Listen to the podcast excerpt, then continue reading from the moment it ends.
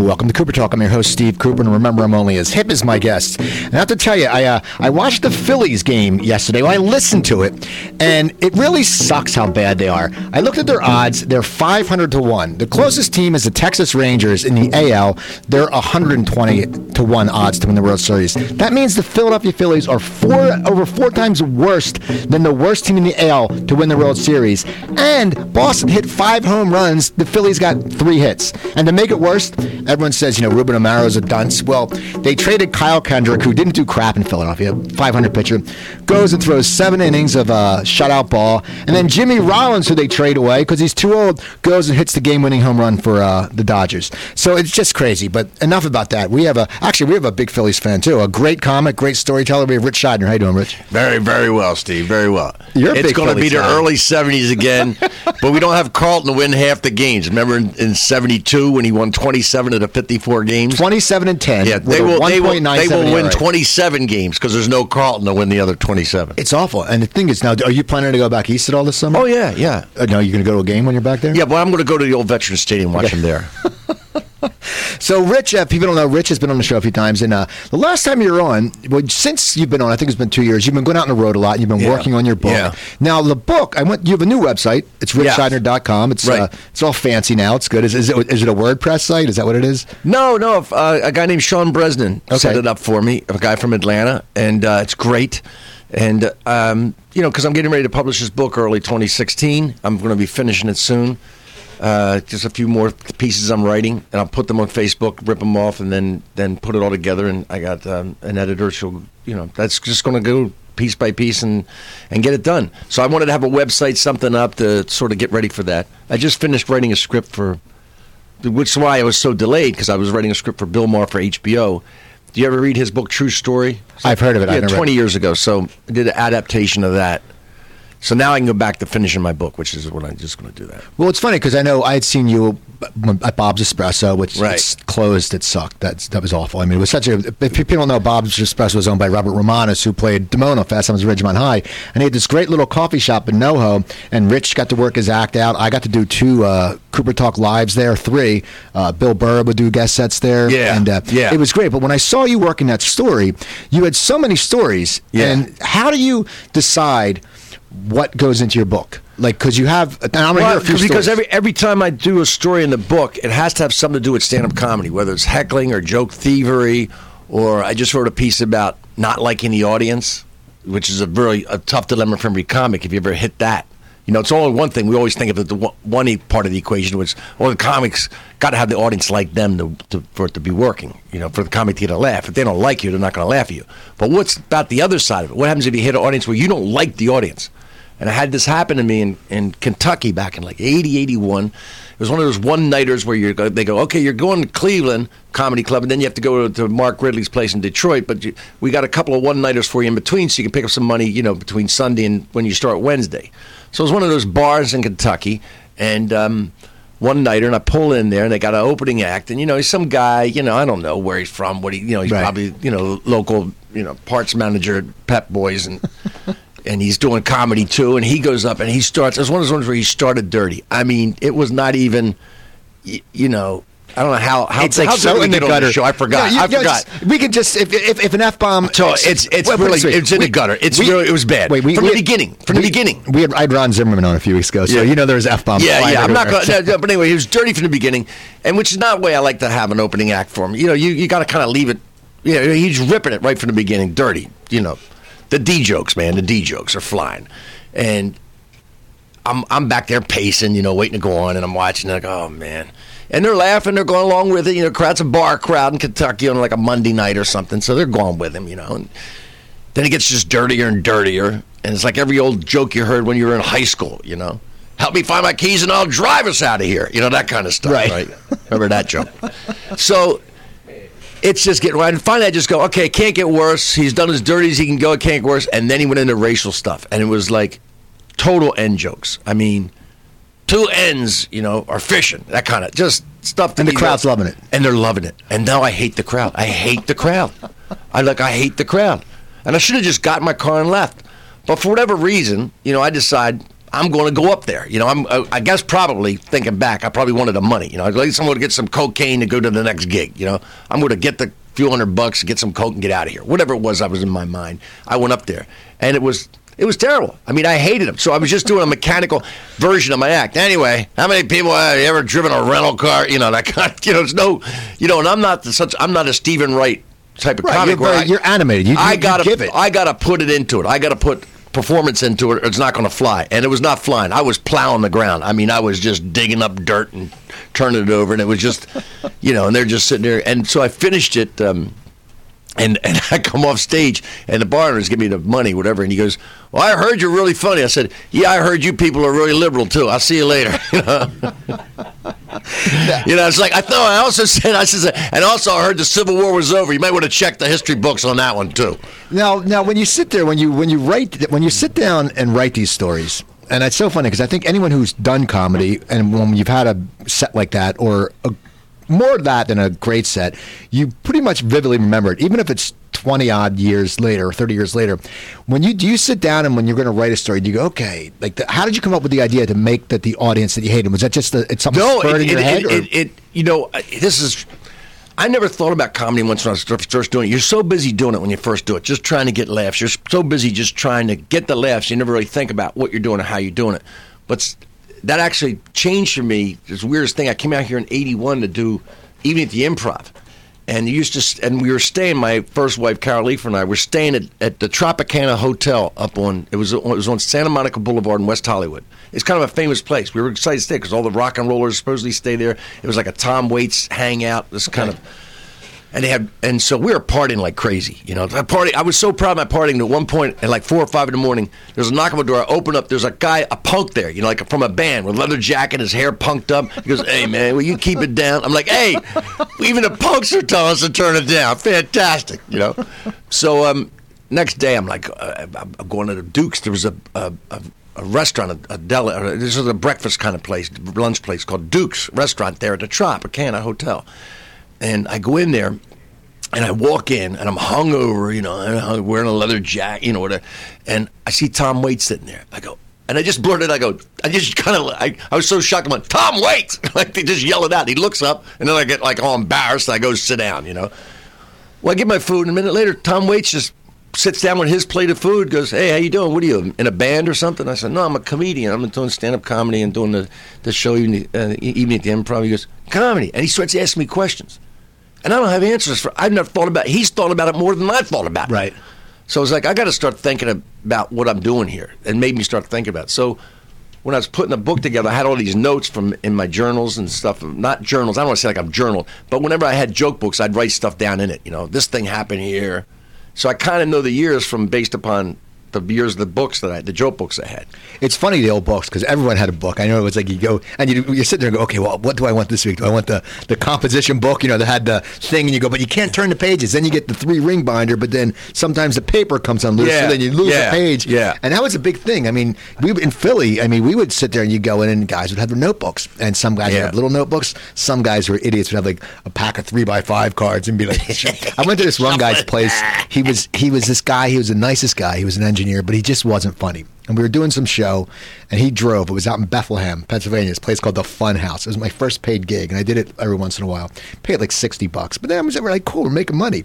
And I went into his apartment. He lived in University City in Philadelphia and he had notes like note cards stuck all over his wall about bits and i'm thinking how can a guy who does this much research just suck i mean it was it was bad I used that in the movie. I did that in the movie. what happened I had it too. No, no, I put it in the movie. That that's part of the the, guy, the lead character does that because I did that.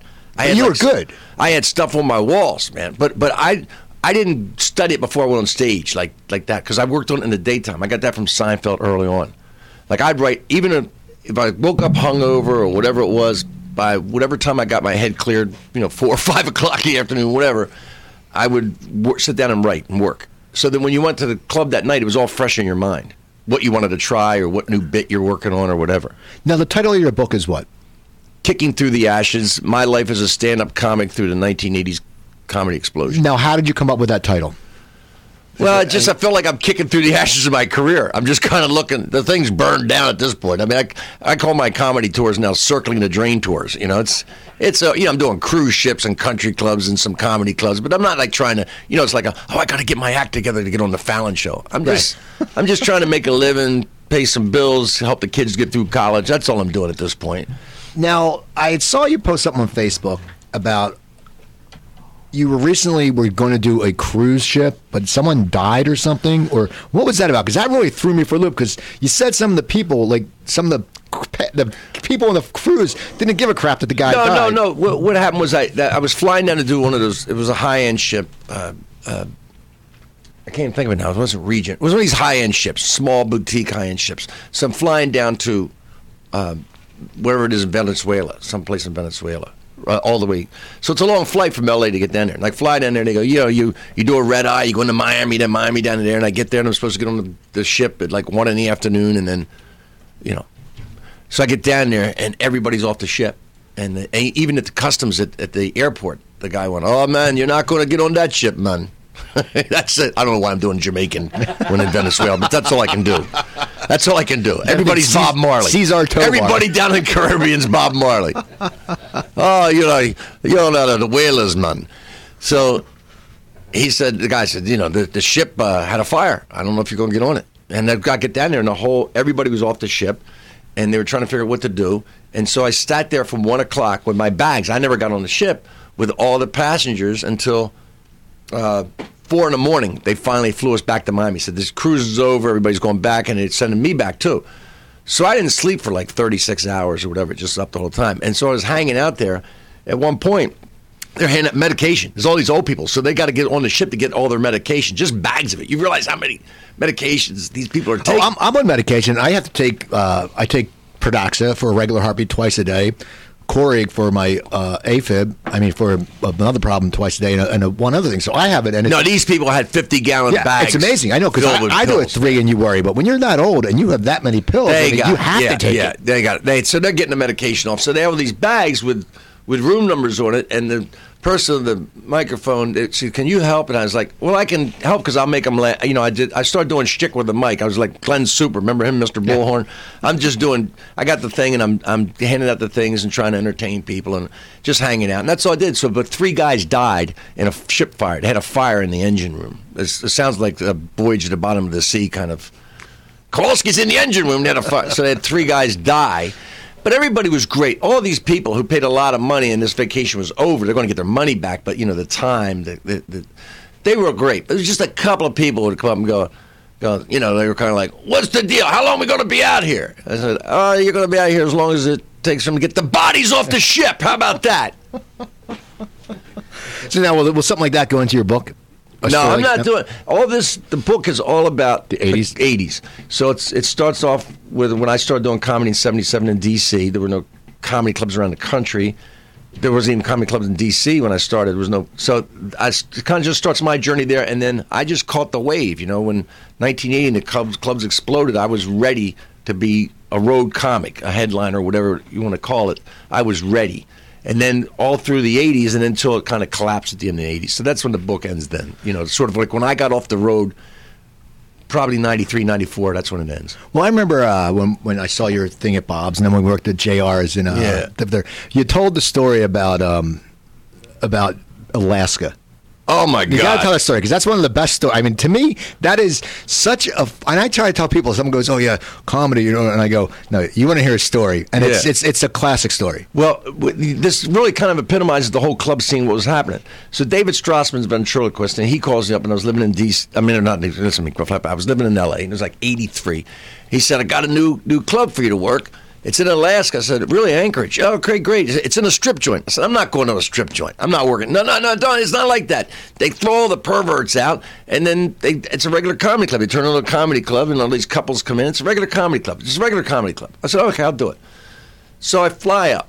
You know, it's a long flight up to Anchorage. I get off the flight and there's a tall black man with a cowboy hat, cowboy boots, which is a little incongruous. You know, I'm not really used to that, you know, country black man kind of thing. He's there with a pickup truck to pick me up. His name's Lanier. Great guy. So Lanier, I get in a pickup truck, and he's driving me over to where I'm staying, and he goes, "Hey man," he says, uh, "Hey, you want a beer?" He's got a little cooler there. I said, "No, man," because I knew I was an alcoholic before I knew I was an alcoholic. I knew if I started drinking or drugging in the daytime, the show was an iffy proposition. So I said, "No, no beer." He says, "Ah, man, you want some smoke?" He pulls a joint out from behind his ear. I said, "No, no, no, I'm cool." He said, "Hey, yeah, you want some whiskey?" You know, and he pulls whiskey out of the glove box, a little pint. He says, "Oh, you want some blow?" And he pulls a little vial of coke out of his breast pocket in his shirt. You know, I said, "No, no." I said, "He said, motherfucker." you better start doing something. You're in Alaska now. I didn't really know it. This was 83. This is when the pipeline was, they were building a pipeline, and all these pipeline workers would come off like six, eight weeks up there in isolation, making tons of money. They'd come down with cash like R&R, like like soldiers in, in a war. You know, they just come into Anchorage and just party like crazy, and then go back and work the pipeline. So he drops me off at the condo, the apartment and I open the door and I walk in. The first thing I see is this naked woman snorting cocaine at the kitchen table. And I, I, I kind of, and Lanier's gone. He just opens the door and splits. And I kind of, I go, "Well, I'm the comic." And she goes, "Vic!" She just starts screaming, "Vic! Vic! The other comics here, Vic!" And the door next to me opens, a bedroom door opens, and Vic Dunlap, who I'd never met before, I knew who he was. He was like a guy who was famous for Make Me Laugh, and he was a guy, a headliner on the road, and uh, an LA comic who I'd never worked before, or met before. He just kind of, he's naked. He's a big guy. He's just naked, and he's like messed up to all bleed. He just kind of bounces into the door frame. He goes, "Oh, thank God you're here," and then passes out on the bed. so I go, "Okay." So we're going over to the club later. Him and I are getting a ride over to the club. It's not far. And he said, "Look," he said, "This is wild up here. I've been up here for a couple of days doing, you know, Jello wrestling or something, you know, and." I've been emceeing these Jello wrestling shows. I haven't slept in two days. It's unbelievable up here, man. It's, it's wild. You know, it's the middle of winter, so it's just dark all the time. I said, "Come on, man." He said, "Look, when we get there, I'm just telling you, man." And we get to the club. He goes, "We go backstage, and there's all these strippers, and they're all, you know, there's there's strippers, and and you you you can't ask them any personal questions. They're all like everybody else in Alaska. They're they're all running from some sort of outstanding arrest warrants in the lower 48. That's why they all have like goofy nicknames up there." But the, if you ask one of the strippers where you're from, she'll just go, "You got any blow?" That was her. That was her stock answer to everything. What's the weather like? You got any blow? What time is it? You got any blow? That's all they ever said. So we go backstage, you know, and Vic says, "Look, here's the deal, man. It's it's unbelievable up here. You're to go out there and do as much time as you can." And when you can't do any more time, just signal me. Come on, I'll come out. You come back here, and he he shows you this plate of cocaine sitting on a two by four behind the stage wall. Right? He says, "You come over here, and do some coke till you're ready to come back out again." I said, "No, what, what is that?" I said, "Look, I'm going to go up and do my 45, then you do your 45, and we'll flip flop the show. Them next night, you know, you'll do 45, and I'll do 45 after you." He said, "I won't work like that up here, man. I'm just telling you." I said, "Look, that's the way it is. You know, you just do your 45 and you do 45." So I, I get introduced. I walk on stage. I'm the first comic. I start to go, "Hi, it's nice to be in Alaska." And this waitress just out of nowhere just pushes a shot at me. She goes, a drink for you. I go, no, no, no, a little bit, a little bit. She goes, no, no, drink, drink, drink. The whole crowd starts going, drink, drink, drink. And I was, uh, you know, I was succumbing to peer pressure. You know, so I go, okay, I take a shot. And I started to so. I, you know, flying up, I started to go into my act. And again, she another waitress, another shot. Shot for you, another shot. And I take another shot. Then three. I drank a lot, but I never was a guy that could hold it. I mean, I got drunk easy. So three shots in, I'm staggering. I'm like, I haven't had a drink. I've got jet lag. I'm. I start. I look over to the side of the stage, and Vic's behind the wall, just signaling me, "Come on, come on, come on." so I go. I haven't done a joke. I go. All right, I'll be right back. Let's bring out our next comic. I haven't done a joke. And I'm introduced to the next comic. I go, Vic Dunlap. And he comes out, blah, blah, blah, blah. And I go back and I snort a couple of lines of Coke. I kind of got my balance a little bit. I look over Vic's doing the same thing. He's hitting shots and trying to do jokes in between shots. Back, we just tag team all night long. Go out as long as you could, drink as much as they would make you drink. Try to get some jokes in. Vic and I went out together. We were doing like vaudeville routines. We're doing, we're dancing and singing. We're improvising. We're, you know, just as long as we got an hour and a half in. It's the end of the show, we man, we are wasted. And then this big guy, big Texan, comes up to me and goes, Ah, that's funny, buddy. You're really funny. You're going to hang out with me tonight. And he pulls out a sandwich bag filled with Coke. I go, Yeah, I'll be hanging out with you tonight. Absolutely right. And all these guys, they had actually had, the club actually had a, a you know, they had a coat room, right? But they had a gun check too. so people come in, they hand them their guns, and they pull out their boots. And Lanier had a wand, one of those little wands, those middle wands, one of those things. He was checking people for guns. They had gun check at the club. So this guy, we go, he goes, we're going out partying. I said, all right. So we go out of the club, we walk across the parking lot, we go into this, what looks like a residential house, and we walk inside, and it's like one of those James Bond things. You walk inside, and there are like gambling tables everywhere. The whole place is, you know, set up for gambling. There's gambling going on. So he sits down, he's gambling, and I'm I'm earning my cocaine. I'm standing behind him doing jokes. Place is packed. There's, they're five deep. It's like Atlantic City back in '83. You know, they're five deep at the blackjack tables waiting to get a seat. So this guy's gambling and while. He looks at me, and goes, "Look, I'm going back in the back room there and get a BJ. You hold my seat. You sit down here, hold my seat. So you know, hold my seat. I sit down." he goes off and I, I'm just smoking and, and he leaves the blow with me. So I'm really just smoking and doing blow and betting like, you know, it's cheap as pop, $5 a hand blackjack when everybody around me's betting a hundred bucks or whatever. So he comes back out and he goes to the, to the dealer. He goes, how's he doing? He goes, he's not betting, cr- he's not betting F, you know, he's not betting at all. And everybody's, yeah, yeah, I want that seat. And he and the Texan grabs him by the back of the neck and squeezes. And all, I'd never been, you know, I've, I've wrestled, I played football. I'd never felt pressure like this on my neck before. I thought, is he going to make me blow him? I mean, is that what's happening next? I don't, where are we going here, you know? I, I'm going anywhere he's pushing it because he's got my neck, man. He almost lifts me out of my seat. He goes, bet some goddamn money. Bet hold this seat. I'm going back and get laid now, doing things properly. You know, apparently it was a two stage process he was working on. I don't know. You know, he he'd been up on the pipeline a long time. So now I start betting goofy, and I'm not I'm not a good gambler. I'm I'm you know I'm I'm betting goofy. I'm like hundred bucks, and I'd get nineteen. I go hit me, you know, hit me, nineteen, hit me. You know, I don't care. So I'm, but I'm winning like crazy, and he comes back out, and he's like, "Oh, this is fantastic! I won all this money." He stuffs a bunch of money in my pocket, stuffs a bunch of cocaine in my pocket. We're going to another, and we start going to these places. We're just, and we're all walking distance. So finally, we walk out of one. He says, "All right, we're done. We're done, man. I'm going home and done." Like, all right, great. So I walk out, and I go, "Wow, it's still dark out. This is fantastic. I have." Beaten sunlight, you know, because I thought, you know, it's one of those, you know, you walk out, you, Right. you go, oh man, you got to go to the 7 Eleven, get one of those cheap sunglasses, try to get home into the cave, you know. I go, it's fantastic. I beat the birds, you know, the, when the birds are. I said, I, I'm, I'm, this is great. I'm going to get some real sleep for the show tonight. So I'm walking across the parking lot of the club, you know, and I see Lanier coming across the parking lot. And I go, hey, Lanier, hey, man, I'll see you later tonight. He goes, later tonight, Mark. What are you talking about later tonight? It's 8 o'clock. You got a show in an hour. it's like 8 p.m. Because it was it was dark all the time. So I, he goes, "Yeah, got." And I, I didn't sleep. I didn't sleep for three days. Vic and I are up for three days just running around doing this. So at the end, Sunday night after the show, Lanier drives me to the airport. I am tweaked. I am like, you know, I'm just, I'm like Breaking Bad's worst speed freak. I'm just shaking, tweaking. And this is back in '83, so he literally, you know, there was no security. They had a they had a X-ray machine. It was, you know, they had a metal detector. It was just set up to pick up, you know, artillery shells. Anything less than an artillery shell, you walk right on the plane. Right? They had nothing. So Lanier, this back then, you could, he walks me on the plane. He doesn't have a ticket. He's not going. He just walks like a leash. He's got me on like on a leash. He takes me, he puts me in a seat, and he buckles me up. and he puts a big, like double gram vial of coke in my pocket. Goes, this should get you to L.A., brother. Good luck. and he leaves the plane, and I'm like vibrating. So the flight attendants come on the plane, and I go, I need, a, I need a scotch. I need some, I need some liquor. I need to like come down a little bit, you know. And they're like, "Sir, we haven't taken off yet." I said, "I need some." I'm in the back of the plane, just the old days. I'm smoking. they give me a scotch. I need. I need another scotch. So I'm like four scotches in before the, we've even hit the runway. And so we take off, and it's a it's a red eye, you know, in the middle of the night. So everybody goes to sleep, and I'm back there drinking and going to the bathroom every 30 seconds to do some blow. So one of the flight attendants goes, "Hey, having a little party here?" I go, "Yeah." She goes, "Can I join?" Us? I said, "Absolutely."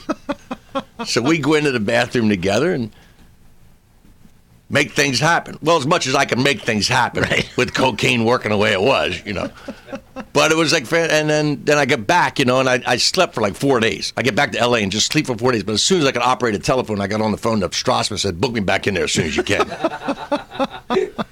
Now, now, and Vic and I became friends forever. well, see, that's so. Cra- it's just how crazy it was. Now, when when you're performing now, do you tell that story? I mean, because you do your act, like, or do you just save that for when you do your storytelling? No, I just when I do my storytelling. There's a few stories I can do that I've done in my act. I've done in cruise ships. Uh, there's a there's a few stories I've done uh, that that are just regular. You know, they're not like that. I, that that's a little bit too much for most people. Well, you told when, I, when we were in And there's Valencia- another version that, that you're not getting on this radio either. when we were in Valencia, you did the Rodney story. You, you tell that on Yeah. stage, right? Uh, uh, yeah, I've not done it on a cruise ship, right? I've done Okay. at a club, comedy club. Now, how, now, how'd you meet Rodney? What happened there?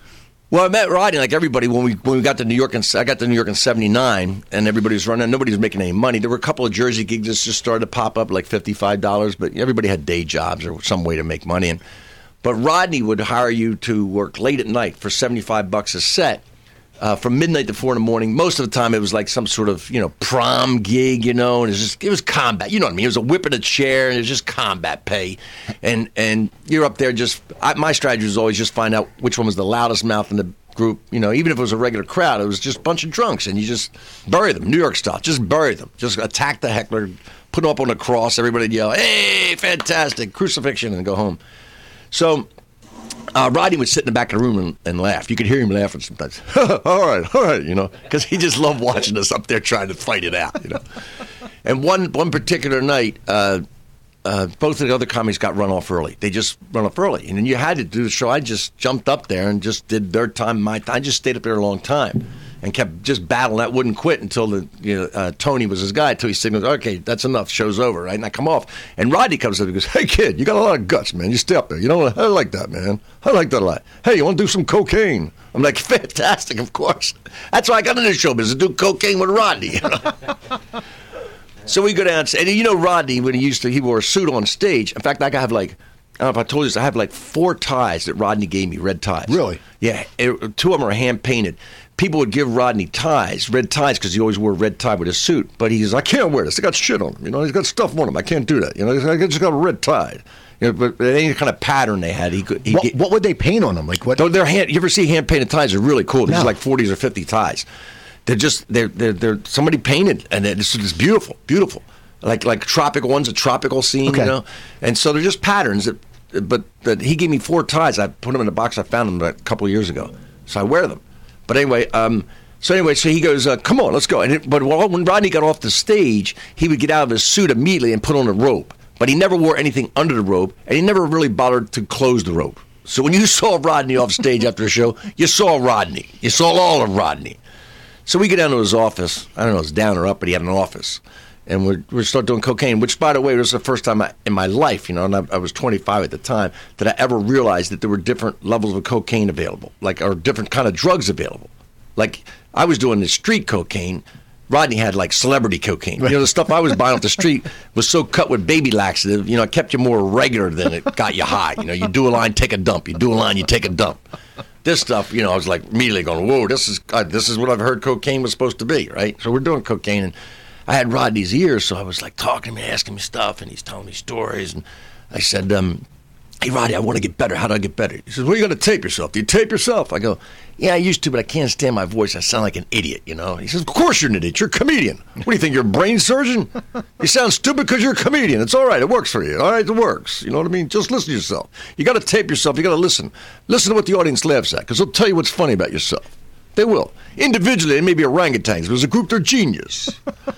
So it was great advice, right? But, but the only problem was we were doing cocaine off this glass table that Rodney had, and every time I bent over to do a line of cocaine, I could see Rodney's nuts hanging underneath the table. So my real lesson was there's no such thing as free cocaine. That was my real lesson. But you know, he would, and I'd, I'd come over there and watch all these all these older acts that Rodney had headlined at the club back then. Was like you know David Frye and Jackie Mason. This Before Jackie was big again, he was out, you know, just working, you know, just these clubs and and and and Jackie Vernon, and all these guys, and some nights they'd sit afterwards in, in the bar and just and talk and hang out and kibitz and. If you were there hanging out as a young comic, you could just sit off to the side maybe and listen, you know. And one night, um, it was Jackie Mason and Jackie Vernon and, and Rodney and a couple other guys. And I think Joe Ancis was there because you know he's the legendary Joe Ancis, who was Lenny Bruce's sort of muse and lived with Rodney. But anyway, these guys are sitting there, they're talking, telling stories. And at one point, Jackie Mason says to Jackie Vernon, he goes, I can't, I can't, uh, all my impressions sound like Rodney. Uh, hey, you, you, do, this, this, do this, you do you do. Do you do that thing I gave you? Did you do that thing I gave you? He goes, he goes, uh, some some gig that Jackie Mason had given Jackie Vernon. Did you do that thing Saturday night? That thing I gave you? Did you do that? How'd it go? He goes, I didn't do it. Jackie Vernon goes, I didn't do it. Jackie Mason goes, What do you mean you didn't do it? He says, Well, they didn't meet my price. And Jackie Mason says, Did you have another gig that night instead? He goes, No. He says, You had no gig? And you didn't work, you got no price. Right. You got no price. You do the gig that's in front of you to do for whatever money you can get until you can get a better gig with more money. Otherwise, do the gig that's in front of you to do. And it was like, I was listening to some great advice from these guys. See, I think that's what's great. I know when when I was doing comedy in Philly, a lot of us would get jobs at the Comedy Factory outlet, and we get paid five dollars under the table. But we always got a guaranteed spot for the open mic. But then we got to see all these amazing comics come through the headliners because back then there was some great comics, and I don't think people appreciate that as much anymore. I think you know it's a generation where they don't really watch the comics, they, especially out here. They don't want to learn. Like we knew, you know, you do comedy, Oh, you, my you, God. you have five minutes. Like, I mean, you sit there and you would build five minutes. Like you would sit there and you go, okay. You wouldn't sit there and go, hey, I wrote. 30 minutes today. No, you didn't. Like, yeah, just be like, you know, and people are like, yeah, I, I'm going to do my, I'm going to do an album. I'm like, how long you been doing comedy? Two and a half years. And you're going to do an album. And he's been up five times Yeah. in two and a half years. It's And- not like the old days. and- it's and- like a hobby. Yeah, I've been up five times. I'm ready for an album. And the best thing also is when it comes to headliners, because you know, back in the Bay, especially when I worked at the comedy clubs in the Philadelphia area, you know, it was the MC did fifteen to twenty, the feature did thirty, and the headliner did forty-five. And the headliners have been in the business, and when they did forty-five, you know, if they had to, they could do two different forty-five or three different forty-five minute sets. Now I see people, and I always crack up on Facebook. People are saying they're headlining a show, but there's like nine other comics. So I go, "What are you? What are you doing? Thirteen minutes to headline? I don't No, understand." It's like he just ending the show, but Yeah, he wants exactly. to call it headline. You have what I call shade tree comics now. Did you ever hear that phrase? What does that mean? Like shade tree mechanics. My dad used to say, uh, you see some guy working on his car on the weekend, right? Basically, just really screwing it up, but he's like tinkering with his car. And uh, or they were shade tree mechanics. My guy, yeah, he's a shade tree lawyer. Shade tree. He's just kind of hobbyist. They're just hobbyists. They just kind of screw around with it. These guys never intend to. They're never going to quit their day job. They're like got a good day job where they're a lawyer, accountant. They just do it as a hobby because they're young guys. And on the weekend, what are they going to do? Hang out the bar with the other schmucks trying to pick up women? If they go on stage, they got a better shot of getting noticed by the women. So it's and they got something to do as an excuse, right? At least I'm there hanging at the bar because I'm going to go on stage later as a comic. They don't intend to be real comedians or really do it, but they call themselves comics, and it's okay. But you have a lot of these open mic shows. These they call them just mics or bringums, bringers or whatever they call them. So you don't have anybody there who's really they're not hanging out with real comics. Right. So it's the blind leading the blind. It's the ignorant teaching the ignorant. They don't know what's going on. They don't know how to do a show. They never learn how to do a show. They never learn how to structure an act. You see them open up with the sex stuff and then try to do intimate stuff about their parents raising after that. You, you go, you want to go do the parent stuff first and then do the sex stuff. But they don't even know that. So it's it's it's watching. Look, they're, they're, I'm not saying that this generation is bad. There are more better comics than ever. There are better younger comics than ever. They're better. They're better than we were. There's more of them better. But there's also a lot more bad ones. A lot, a lot more bad Well, ones. that always cracks me up too, is just because, as I Because said, there's just more comics. Yeah, there's so many more. In Philadelphia, I think on open mic we had there's always like 25. Like, and you go to the Comedy Works, and they they would order you like if they liked your Right. And then if you went to the outlet, you picked out of the hat, unless you worked there. But there was only like 25 acts, and that 25 would always stay at that number. But there'd be like one guy would show up one week and he'd die, so he wouldn't show up. But then another guy would come. So there's always a rotating. But there was like 20 solid acts. Here, you sit there, and if I see one more person on Facebook, everyone's a comedian. That's what their job is, a comedian. They're a No, comic. no. no. Did I ever tell you the Bob Schimmel story? No. Robert Schimmel comes out here and he's he's selling you know Schimmelhood, right? Schimmel's great. He's dead now, but, but he was a great comic. I just met his when he- brother. when he first moved out here. He was selling stereos uh, at Beverly uh, Stereo, which is a high end stereo place over in West Hollywood. He was a stereo salesman. He gets a call. They get a call. Steve Martin wants a stereo set up in his house. This is 1979, something like that, 70, 78. When, when Steve Martin was the height of his thing, maybe you know. So Schimmel says, I'll take that one. He runs over there with a high end stereo, you know, Bang & Olufsen stuff, the best, you know. Schimmel told me the story. So he goes, setting up the stereo. He can't help himself. He's doing his jokes in between. Steve Martin's sitting there watching him in his living room, and Schimmel's trying to do his jokes in between setting up the thing. He's taking his time, and he, and Steve Martin just staring at him. Every time Schimmel does a joke, he, he looks over to see if Steve Martin does any reaction to it. Nothing. Nothing. He just keeps banging these jokes out and setting it up. And finally, he, he just blurts out, he goes, You know, I'm a comedian too. And Steve Martin says, No, no, you're a stereo installer. That's what you're doing for a living. That's who you are. He says, When you make your money doing stand up comedy, then you can say you're a stand up comic. That is so true. And you know what happened, though, a couple years later when Schimmel did his first CD? Guess who did the liner notes? Steve Martin. Steve Martin. Well, that's funny because I remember when I was starting to do comedy and we were doing open mics. Right. Yeah, I had this cheesy card. It was Steve Cooper, stand up comic. What happens? That was my tagline. What happens? and my my my friends my friends would make jokes to me because they, they said it sounds like you're going Bud Abbott. Bud- Bud and I go, but I remember I was at this bar called the Coastline in Cherry Hill, New Jersey. I don't know if you probably I don't know. That's a thirty minute ride for me, but that was like the legendary. You know, Guido's on one side and then the kids from Cherry Hill on another side. And I remember Were there any Trans Ams in the parking lot? Oh God, yeah. Come on, there was Cherry and red Camaros. There's Trans Ams and red Camaros. A lot of fire. That was Cherry Hill East. My Cherry Hill East graduation. Like all the young Jewish girls got red Camaros. the whole parking lot had so many red Camaros because my town was eighty percent Jewish. So all these girls are, and you just sit there and you go, oh man, you know. And then occasionally, like some girl will get a Saab, and we're like, oh, what the hell's that? And we go, oh, it's like a red Camaro, but it's different. But I remember I gave this girl my card, and she goes, oh, you're a comedian. She goes, she goes, why are you in the bar on a weekend? And I was like. I never gave that card out again. but I started getting booked on weekends because she was right. I'm like I was, but that's the thing. You did two open mics, but back then it was different. It's like there wasn't there wasn't as much stage. There wasn't as much. And when you started out, there wasn't hardly any stage time. You know how many? Co- I, I'm, I'm I'm trying to put together this book on the history of stand-up comedy too. I've got a lot of research done on it, but I figured in '79 there were about 400 comics in the whole country, top top to bottom. About 400 comics. There are 400 comics in Toledo now. oh yeah, it's crazy. There are thousands and thousands and thousands of comedians. So that's just the nature. There's less stage time. We, you know, we went after the stage time big. And when you were back then, and if you were in New York City, there was there were three clubs: the Catch a Rising Star, Comic Strip, and Improv. And then there was the Triple Inn, and there were good times. You could do stand up in those places. But on any particular night, even if I did a Jersey gig, I'd come rushing back to the city and try to get on those other three clubs, and then try to get on the fourth club. So I could do five, six sets a night. And on the weekends, you could do eight. You'd run around and you'd be booked on all the shows, and so there's just constant amount of stage time. So Oh, yeah. to get better. But Steve These guys don't have the stage, and and and they were real audience I was performing in front of. And now it's just comics performing in front of comics. All these open mics are just comics performing in front of comics. So, you know, how much growth are you going to get out of that? That's what I always think. A lot of people say, well, we're, they always, the new term now is we're, we're on the grind. That's the big thing. Hashtag grind. And I'm like, well, grind's not a, that's not a good word. You know, grind is like something, you know, people grind your teeth. It's annoying. But that's what I always think. They're like, oh, yeah, I'm do, I did four mics tonight. But I go, well, how many audience members are there? They go, well, maybe two at each show. I'm like, but it doesn't really help you grow. And I, I, and I know you need to get stage time. And I know it's very important. Two of them, and both of them are on their cell phones the whole time. Exactly. So it doesn't. It doesn't. I don't. I think it stinks because I think for, in L.A. I don't think a comic can really grow like they used to. I mean, when back in Philly, I mean, we had a great.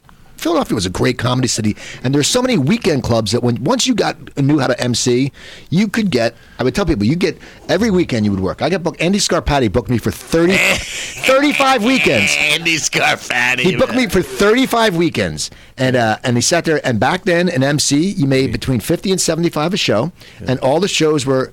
And I like the, the one with state was champs in state college. That was a Wednesday night, and if you opened there, I remember I did it with a guy named Grover. Now, what year is this? This was 88 Yeah, so this is late '80s. Right. The thing has exploded by then. and it's everywhere. And then, Right. and then, but then you know, as you say, the downfall happened when people sit there and they go, "Hey, uh, I'm gonna, will you come and do?" This guy named Paul Solari, legendary in Philadelphia, cheapest guy. It's like like the wimpy of uh, Popeye. Like, I'll gladly pay you tomorrow if you do my gig.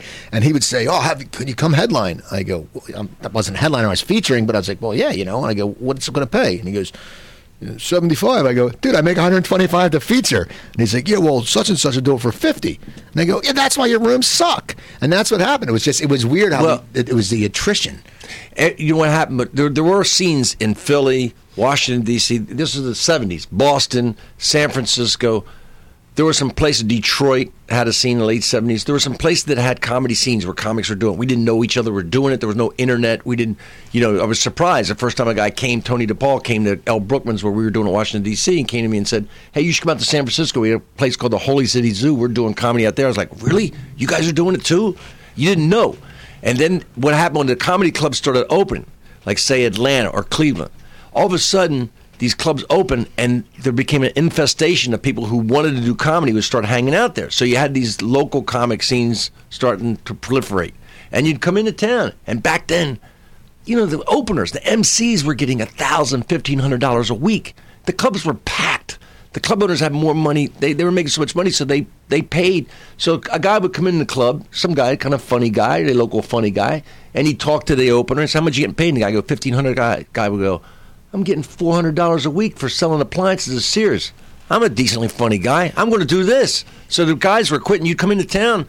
One time there'd be nobody there hanging out the bar. Next time you come in, there's 20 guys hanging out the bar going, I'm doing comedy too. I mean, things just popped up and it just spread. Those comedy clubs spread the word and spread comedy. Now, when you were starting out, or uh, when, as you were starting to work, I know you were in the forefront because you were on the, you know, headlining. But did you have any older comics besides listening to the guys at Dangerfields? Did you have anyone who like sort of mentored you, or would sit there and give you advice, or you could turn to advice for there advice? was a guy named Uncle Dirty in, Okay. in New York, and Uncle Dirty was you Robert know, he- Altman. Yeah, Robert Altman, who hung out with Carlin and Pryor, and he was a contemporary with those guys, and he was a little older than us. You know, I mean, we were like guys in our twenties, and Uncle Dirty was in his forties at the time. He was my dad's age, but he was banging it out with us. Still would come and hang out at the clubs, and we got a lot of a lot of advice from him. I watched guys like Belzer, Kelly Rogers, who was a little bit ahead of me on the on the thing. You know, I'd get advice from him, but I watched. I, I it was like class every night. If I wasn't on stage, I was sitting in a room in the back watching every comic, and just watching. You know, Gilbert Gottfried, Rick Overton, Seinfeld, Larry Miller. You just watch these guys and see what everybody's doing. You know, and see you know go. Oh, I can't go there. I had a bit about um, first time my parents left for a weekend and I had a party at the house. And I had like four or five jokes pretty good. Then I see Larry Miller go up and do like 15 minute piece on it. I go, well, I'm dropping my little piece. you know, you know what I mean? I'm dropping mine. In fact, I think I went to Larry and went, hey, I got a couple of jokes here that might add on to your magnum, your magnum tour de force, you know. But you'd watch these great comics, everybody been doing different things, you know, and working it out. And, and so, and you get advice from people. Everybody was helping each other with advice, you know, and that's, now, didn't you go to Australia a little while ago to perform? Yeah, I went to um, uh, uh, Melbourne. What was that like? Well, you know, first of all, you, you kind of forget that Australia is only like 22 million people.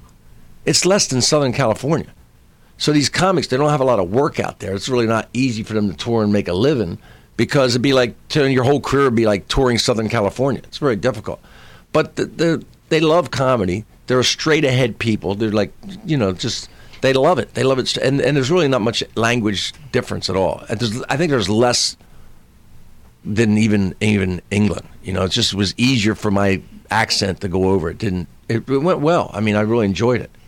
Now, the cruise ships. I know. I wanted. Uh, I want you to tell a story about the first cruise ship you did years ago, oh, which is You know, you never know, and it was like one it was one of these ones where they go, you know, you're going out, you're just going out New Year's Day, you're go, going out of New York. It's just a little gambling post New Year's Eve kind of party out one night and come back. You do a show, like okay. So I get on this thing and they, I go, what am I doing? They go, you're doing in the Spinnaker Lounge, one of those companies. Oh, when soon as you hear lounge, you go, oh boy, you know. Not the theater. No, no, no, no. We got a Guys and Dolls production in the theater. You're doing the Spinnaker Lounge. so I get there at nine o'clock. I'm supposed to do this show at whatever ten or whatever. I get there kind of early to check it out, and there's they're having a karaoke contest, and they're you know the place is packed, six seven hundred people doing karaoke. I watch them doing karaoke, karaoke, karaoke. I saw about five New York, New Yorks. It's coming out of New York City, so everybody's you know you know you you know it's like they're either singing Billy Joel's New York State of Mind or they're singing New York, New York. You know what I mean? And they're just singing and singing and singing, and finally um, there's a 10, 15 people at all times packed around the, the DJ booth saying, I need to sing next, I need to sing next. So now the DJ goes, Listen, no more singing. We're going to have a comedy show in a couple minutes. Well, this is like, Are you kidding me? It's my parents' 50th anniversary. You know, New Yorkers, they always got Right. a reason. My mother is dying right as we speak out here. She hooked up the machines. I got to sing to her one last time. You know, they're all, you know, they're New Yorkers. So immediately got reasons why they got to be on stage. So they're screaming. They're not happy. And I'm like, oh boy, this is not good. So the finally the the the little cruise director comes over to me and he goes, "You're." The, I said, "Yeah, I'm looking for you." He says, "Yeah, okay. Look, I'm very busy. I'm getting ready. I got a show to do after yours. We're immediately doing a show after yours, but I'm very busy. But give me your name. Give me your intro. I give him the name, the intro. He goes, "Good, fantastic. Uh, be right here. We're going to do just a little bit of thing between just to get him off the the the." the you know, get them off the karaoke before we bring you up. Just a little thing. I said, okay, no problem. I'm ready. So they, they announce no more karaoke. Well, visibly you hear boos. Whoa! They go, all right, how about a little dancing? And then they turn on disco, you know?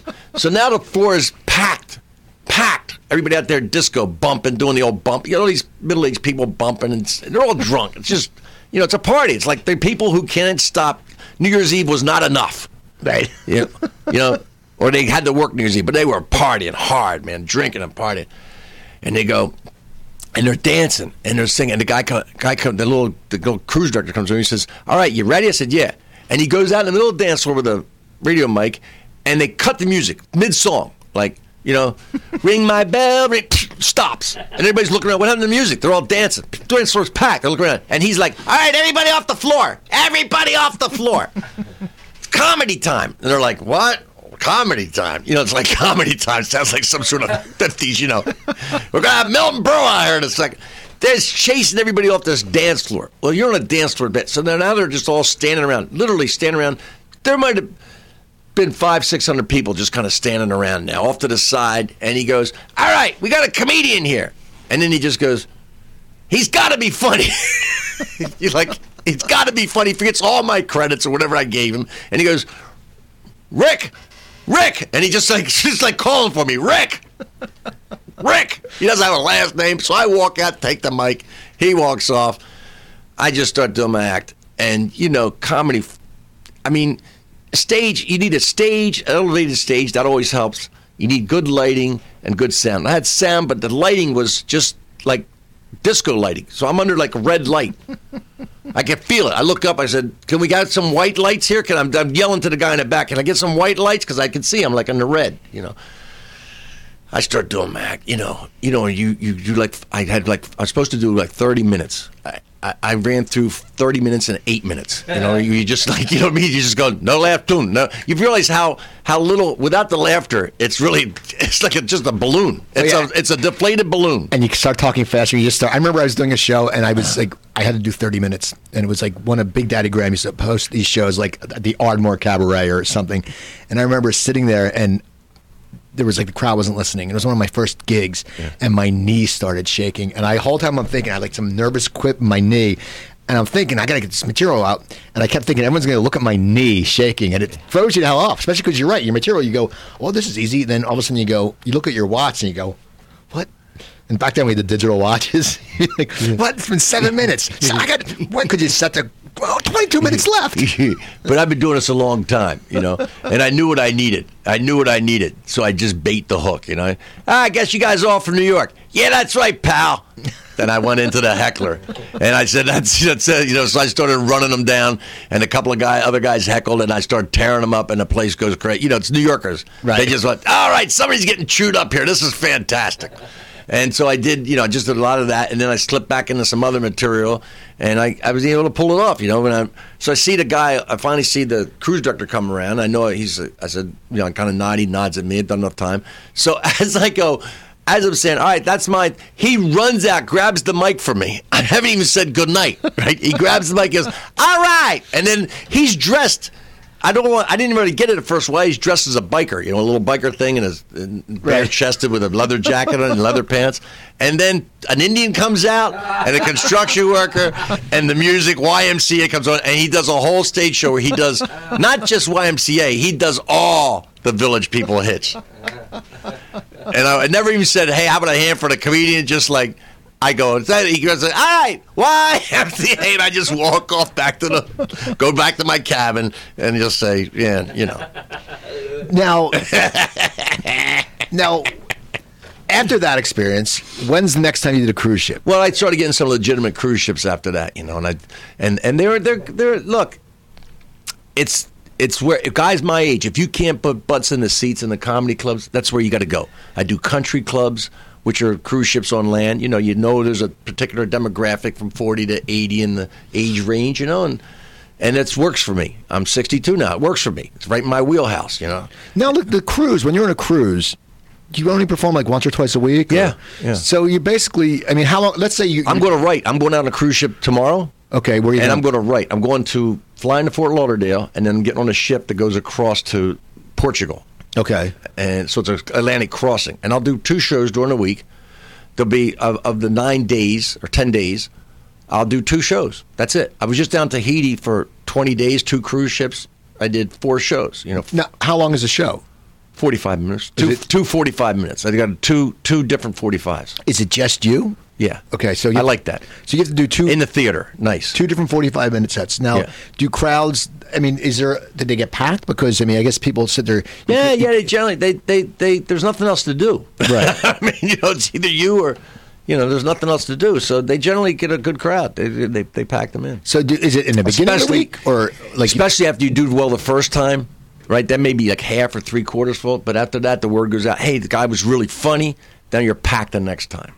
Now do you get to eat at the buffet? I mean, do you have to, have to watch I, I eat at the buffet every night. Do you now? Do you like that the food or? Because I always feel like they have sushi. Like it's, out. It seems like it's out for a long time. Like, No, no, no. the, you go on the higher end ships. I mean, I, Oh, you know, okay, I so- mean, so I'm on Celebrity and Princess and Royal Caribbean. I feel like I, there's good food for me. I eat a lot of salads. I eat, you know, I eat well. See, I, I took a cruise on Kontiki, and I, I didn't, I didn't. It was awful food. It was awful yeah, food. there's there, there's some ones that, that, that you know I've, I've heard are pretty bad. You know, Now the book. How long? How how long is your book going to be? Do you know? And how many chapters are you going to put it in probably chronological order? Yeah, it's going to be chronological order. Now, are, are you going to sit there? Because I know a few weeks ago you did your show. Yeah. Um, what's it? I, it's, it's a long title. Boy leaves stand up. Boy comes back to st- wait. Yeah, I'd say I've taken. It's not the whole. It's obviously not the whole book because the book's much longer. So I've just taken sort of arc of of boy meets funny, boy loses funny, boy gets funny back kind of thing. So it's like when I I found when I started doing stand comedy, it was like I mean I was in law school. I was I was going a different direction, and I found it and immediately was like I fell in love. Uh, this is it was the best drug I'd ever found in my life. Hearing people laugh, it was unbelievable for me. So I found something I never thought that I'd ever find. My, I, mean, I found my passion, which is kind of a cliche, but that's what happened. And then the alcohol and drugs took me down uh, eventually, where I'd kind of lost that. I lost my love for comedy. I got completely lost. And then I quit them and got it back again. I mean, all the really great things in my career happened after I quit drinking and drugging. Not, not that I didn't have a good time for a while. I had a lot of fun for a long time. I think it's. I think it's also. It's just. It's a hard life. I mean, when you're first of all, you're on the You road. can make it harder when you're drinking. Yeah, that's what I'm saying. That's what I'm saying. But when, when you're drinking a lot, you're doing a lot of drugs. It's because you always feel like crap. I remember you told me about like you worked with Sinbad, and he was just this happy guy. Yeah, uh, uh, that was like one of those moments that that, that kind of opened it up for me. It was it was '84, and uh, uh, end of '84, and Sinbad and I we did this. Uh, they have a rodeo in Texas. It's a convict rodeo. It's a prison rodeo. They used to do it all the time. I don't know if they still do it, but every year the convicts would put on a rodeo, and that we did a show after the rodeo in front of all these people. And then, and then Sinbad and I did a bunch of one nighters. Then we ended up in Austin, Texas, at a comedy club there for a week and he was like young guy on great guy just on fire for comedy the way i used to be and i was just kind of burnt out now and bitter and, and, and i was fat and just kind of just chain smoking and and drinking and drugging around the clock and and i saw him one night we were after a show we were sitting at a bar and i was you know drinking and doing drugs and kind of sitting down the other end of of the table by myself, and Sinbad was at the other end, just telling stories and being laughing and joking, and everybody's around him. I go, that's the way I used to be. What happened? You know what I mean? Oh, and and it occurred to me it wasn't because he was black and I was white, or he was young and I was older. It was he he was drinking Coca Cola, and it just kind of occurred to me. I said, I don't think this stuff is really it, it's killing me. There was a couple other things that happened, but that was that was one of the moments where I went a little bit of moment of clarity, kind of thing. And so, yeah, I know you talked about when you started doing it sober. It was. A Oh, not easy, man. Not easy. Not easy at all. I would I would go on the improv night after night when I first got sober, and I would get angry. I would rant. I would throw the mic down and storm off. I would, you know, and Budd Friedman, God bless him, kept putting me on night after night. You know, I'd be walking out of the place after bombing again, and this only went on for a couple of weeks, but it did happen. You know, and um, Budd would say, "See you tomorrow night at 10. You know, like he'd give me another great prime time spot again the next night. And uh, so I had to show up and try it again. Eventually, I broke through, and uh, it got better and better. Now the stories show the one I know when I saw you in the very early doing it, Bob's. Now, are you? Is it all off book now, or are you still? Looking Oh yeah, no. I'm off book now. Okay, so- I, I got it. I got it arced down. I got it down. You know, it's it's really about. It's also part of like my dad.